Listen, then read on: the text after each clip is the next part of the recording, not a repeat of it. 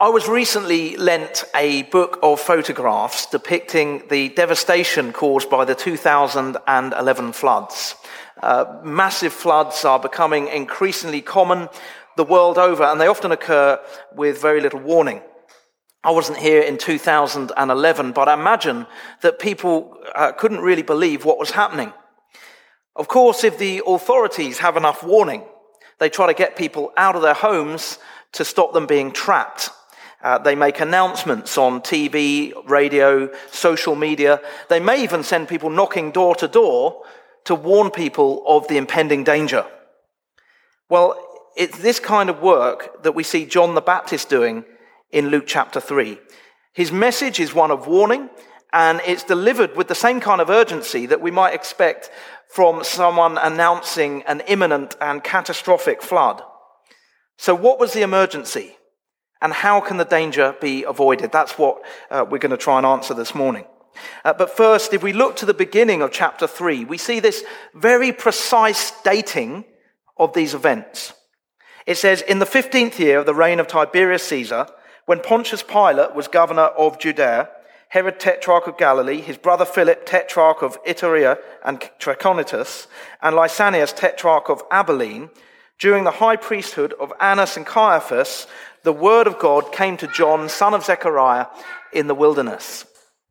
This serves as a kind of a fanfare announcing the beginning of Jesus' public ministry. Chapters 1 and 2 are vitally important, but it's almost as if they form the backdrop. They're the introduction. This is where the story really gets going. And we can see that Tiberius Caesar ruled the Roman Empire. Pontius Pilate was governor of Judea on the far eastern edge of the empire. The Herodians were uh, serving as puppet kings, and Caiaphas was the high priest, although it seems that his father Annas was still exercising authority in his retirement. But the names of all these rulers were synonymous with oppression, tyranny, and the abuse of power. The Jewish people were deeply unhappy with the status quo. It was like a power, powder keg uh, ready to explode. And the Jews were waiting for a word from God. God had been silent for about 400 years. There'd been no prophets in Israel. And people were desperate to see God do something, desperate to see God deliver on his promises. Many were expecting a divinely inspired movement that would bring new freedom to God's people. And onto this scene steps John the Baptist. John was the cousin of Jesus and the son of Zechariah the priest. So, so being part of the priestly line, it would have been expected that John uh, would also be a priest. But instead of going into priestly training, he took himself off into the wilderness, into the desert. And he was rather an eccentric character. He wore coarse camel hair clothing. He ate locusts and wild honey and presumably whatever else he could find to eat in the desert. So Bear Grylls eat your heart out. But make no mistake, John was quite odd to say the least. When we look at John, he looks like he'd be more at home in the Old Testament, one of the Old Testament prophets. And that is because John is actually the last of the Old Testament prophets. In Luke 16, verse 16, Jesus says this about him. He says the law and the prophets were proclaimed until John. John was the last to point forwards to Jesus. He literally steps out of the Old Testament and into the New. It's like he forms a bridge between the two. And he comes with a startling message. He preaches a baptism of repentance for the forgiveness of sins. Now, when we think of repentance, we tend to think about it being a, sorry, when we think about baptism, we tend to think about it being a Christian thing. Uh, but actually, it was originally a Jewish thing. So it was possible for someone who wasn't born a Jew to become a Jew, uh, and baptism was part of that process. So a, a non-Jew, a Gentile, who wanted to be included in the people of God would have to do three things. Uh, they'd receive uh, instruction in the law of Moses from a scribe. If they were male, they'd be circumcised and they'd be baptized. So baptism was the rite by which Gentiles became Jews. Those who were born into the Israelite family didn't need to be baptized because they were already Jewish. By baptizing Jews, uh, John is placing them in the same category as non Jews, as Gentiles. I think you can see how controversial that would be. So these people who are coming to be baptized, it's almost as if they're becoming Jewish all over again. They're remembering what it means to be God's people. When Israel crossed over the Jordan River into the promised land, God called them to serve him alone, to love their neighbors, and to pursue justice. And what we see throughout the whole of the Old Testament is that uh, Israel repeatedly failed at this.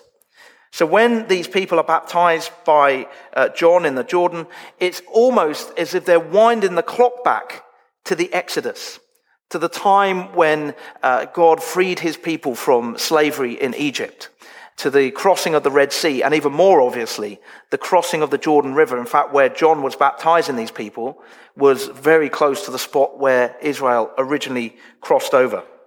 So they are passing through the waters of the Jordan all over again to live in the land as God's people. So this is a renewal movement. God's people are, are, are being given the opportunity to make a fresh start. Of course, the people being baptized didn't understand the full implications of this. John didn't understand the implications of this because Jesus hadn't yet begun his public ministry. Um, he'd, he'd not been arrested and put on trial. He'd not been crucified. He, he, he hadn't died and been buried, and he hadn't risen from the dead. So we remember that John's baptism is a baptism of preparation. John is preparing the hearts of the people to receive Jesus as their Lord and Savior. So all kinds of people are coming to receive John's baptism, and he begins to preach to the crowd. And he doesn't open with a story or a clever joke or a statistic to grab people's attention. He starts by saying, You brood of vipers. Imagine if I started a sermon like that. You bunch of snakes. Might not go down very well. Uh, and if you think that's bad, he hasn't even got started. He goes on to say, Who warned you to flee from the coming wrath? And you might be thinking, but he's preparing the way for Jesus. And Jesus demonstrates God's love for us. Why is he talking about wrath? That doesn't sound very nice. Well, perhaps the most famous verse in the Bible is John 3:16. For God so loved the world that he gave his one and only son that whoever believes in him shall not perish but inherit eternal life. That verse is so well known because it encapsulates the gospel so well. God does love us. That is why he entered the world in the person of Jesus Christ and died on a cross for our sins. But John's message is one of constant warning. Sin is real. The consequences of sin are real. Human beings are in very, uh, at very real risk of perishing. And it is God who makes this reality known to us. God sent John with this warning because he wants people to heed it and be saved through Jesus. John 3:16 says, "Whoever believes in him shall not perish but have eternal life." And John the Baptist called his hearers to repentance. Well, belief and repentance are two sides of the same coin. You can't have one without the other. When we turn away from sin, we are turning to Jesus. We're putting our faith in Jesus. If we are walking away from Jesus and we repent, then we turn around and we walk towards Jesus. But God will not force us to turn to Jesus. If we keep walking away from Jesus, we will fall on the wrong side of God's judgment. Now, I know uh, that a lot of people struggle with this. A few weeks back, I was speaking with a colleague about universalism. Universalism is the belief that everyone will ultimately be saved, regardless of their response to Jesus in this life. But I don't believe you can get to that from Scripture. Uh, today's passage is one example. We could also look at the teachings of Jesus. We could look at the witness of the Bible as a whole, the Old and the New Testament. Uh, it all points in one direction. But I understand why people struggle with this. And my friend summed it up. He said, as a father myself, I can't imagine that any loving father would refuse to forgive his child whether they were sorry or not. And I get that. I get that. If in the future my children were to do me some tremendous wrong, I feel certain that I'd forgive them no matter what. But as I said to my friend, I couldn't force them to love me. And I couldn't force them to live with me in my home. And that is the tragedy of sin. It is turning away from a loving father and refusing to live in his home. We'll remember the story of the prodigal son and how that goes. If we persist in our sin and do not repent, then we are refusing to live with God permanently, forever. Now, John knew something about his audience that comes to the fore in verse 8. He says, Produce fruit in keeping with repentance, and do not begin to say to yourselves, We have Abraham as our father. For I tell you that out of these stones, God can raise up children for Abraham.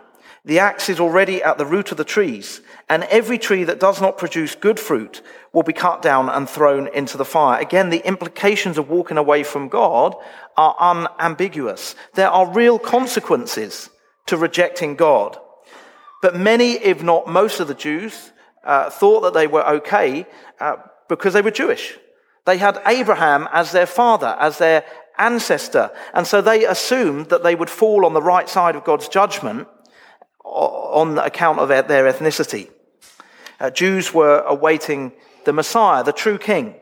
And it was generally expected that this Messiah would bring devastating judgment. The Messiah would be a uh, judge as well as a savior. That was part of mainstream Jewish thought. Uh, the Messiah would bring justice to the world. But it was assumed that God would judge in favor of the Jews to the detriment of the rest of the world, the, the, the non Jews, the Gentiles. Many in the crowd assumed that because they were Abraham's children, everything would be all right. And John is saying to them, don't assume that. Don't assume that. And I think we can make similar assumptions. I've heard people say, well, I'm a good person. If there is a God, I'll be okay. Don't assume that. There are no good people in the truest sense of the word. Only God is good. We are all fallen, broken, sinful human beings who need Jesus. But a lot of us are in denial about our sin. I'm not making this out to be some great sin, but I once watched my nephew, who was four or five at the time, uh, shoot my brother in the back of the head with a Nerf bullet, and that's after repeated conversations about not firing in people's faces and people's heads.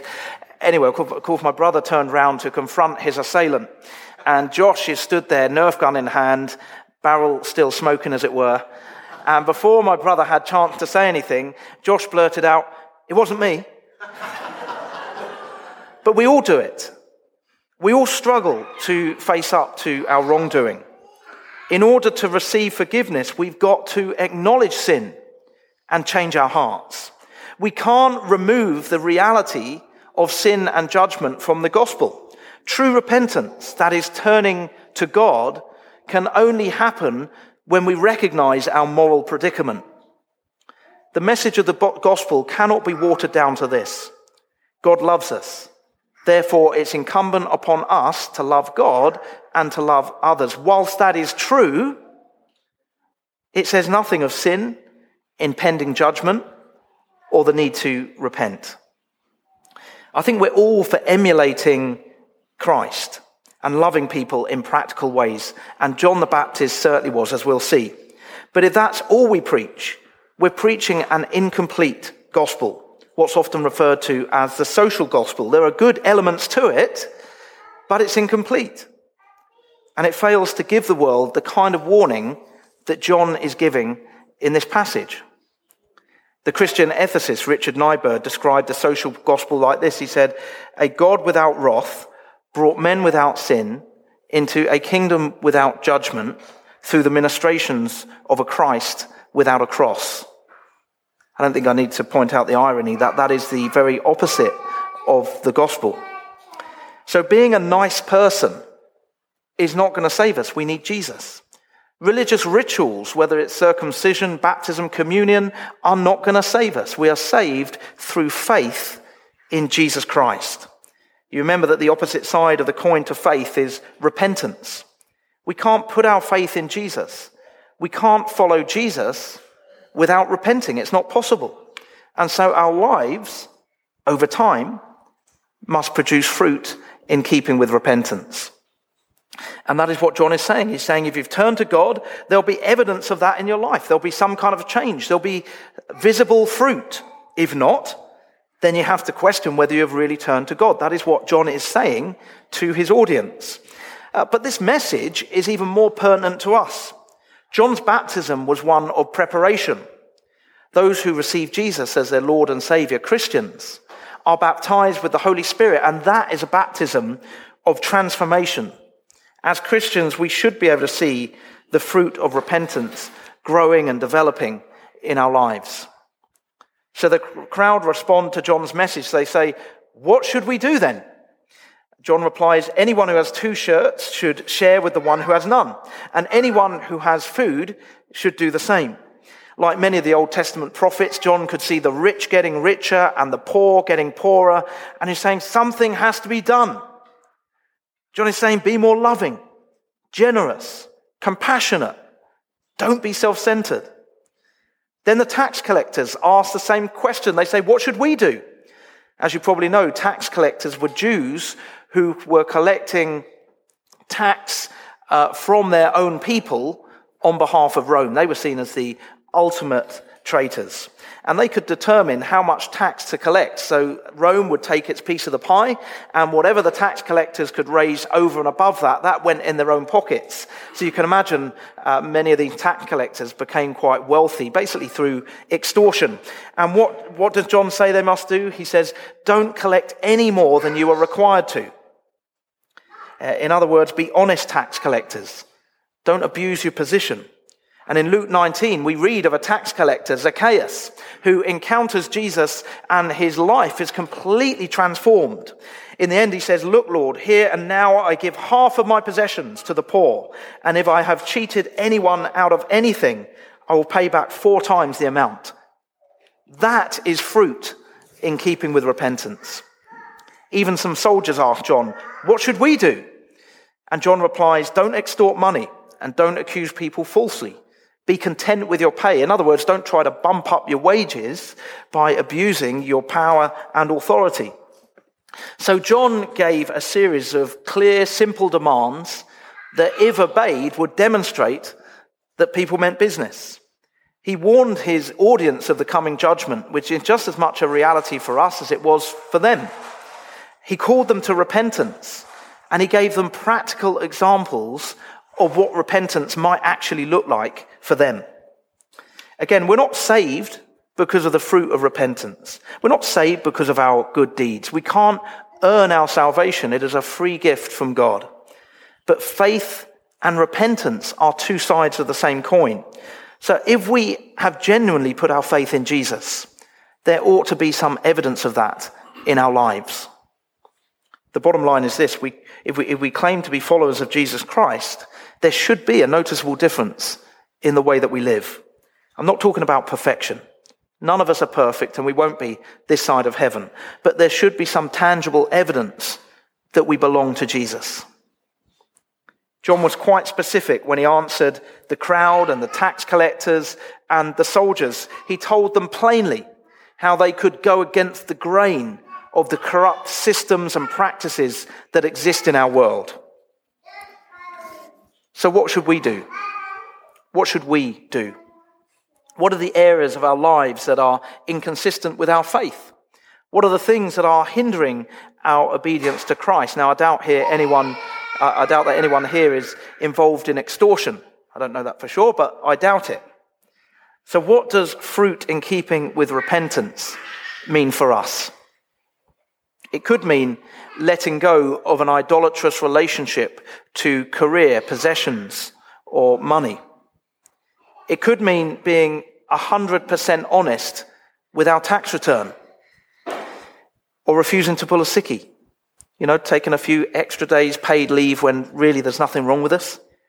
It could mean turning our back on pornography or cleaning up our thought life.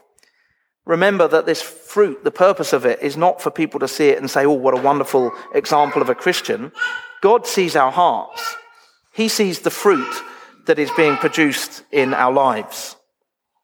It could mean living more generously or being more loving and attentive to our family. It could mean that we don't gossip or try to tear uh, people down. I could go on all day. All of those things would be fruit in keeping with repentance. Now, we're all struggling with something.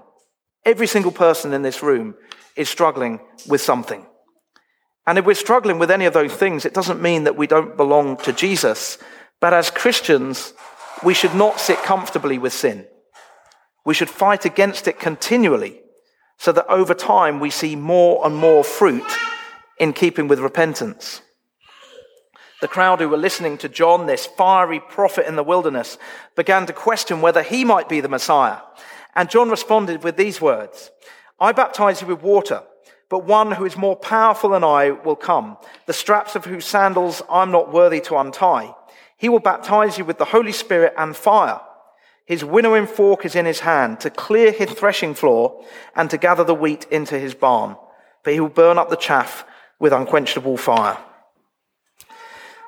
Actually, this is exciting stuff. The arrival of God's long awaited Messiah is imminent. He will bring freedom to Israel, though not in the way that anyone had expected. He will be merciful to those who repent and turn to him. He will gather them into his kingdom like a farmer gathering wheat into his barn.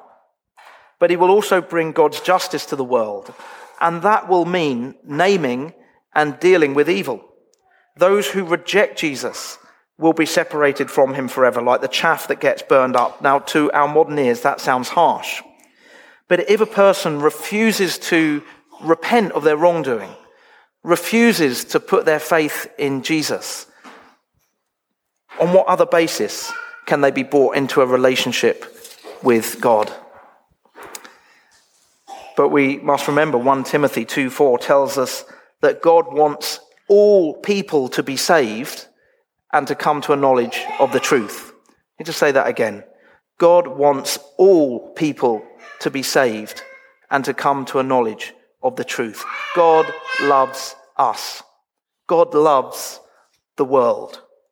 However, he will not override our free will and force us to enter his kingdom. But in his great love for us, he has opened the door wide and we are free to walk through it. Verse 18 reminds us that John proclaimed the good news. John's message is abrasive, but it is good news because God, through his son Jesus, has made a way back for us to Him. Anyone can take that way. That is good news, but it's also urgent news. If we knew that someone's home was about to be cut off by a flood, wouldn't we warn them? If we talk about God's love, but completely avoid talking about sin and judgment because it's a bit awkward and people don't really want to hear that, uh, it's not very popular. Well, we're not being loving, we're being misleading, and we are, in fact, uh, leading people into a false sense of security. God does love us, and He longs for us to turn away from sin and death by turning to His Son, Jesus Christ. John gave people a stark warning, uh, but he also gave them tremendous hope. The world is in a mess. We are in a mess. And our only hope is to repent and put our faith in Jesus. Let's pray.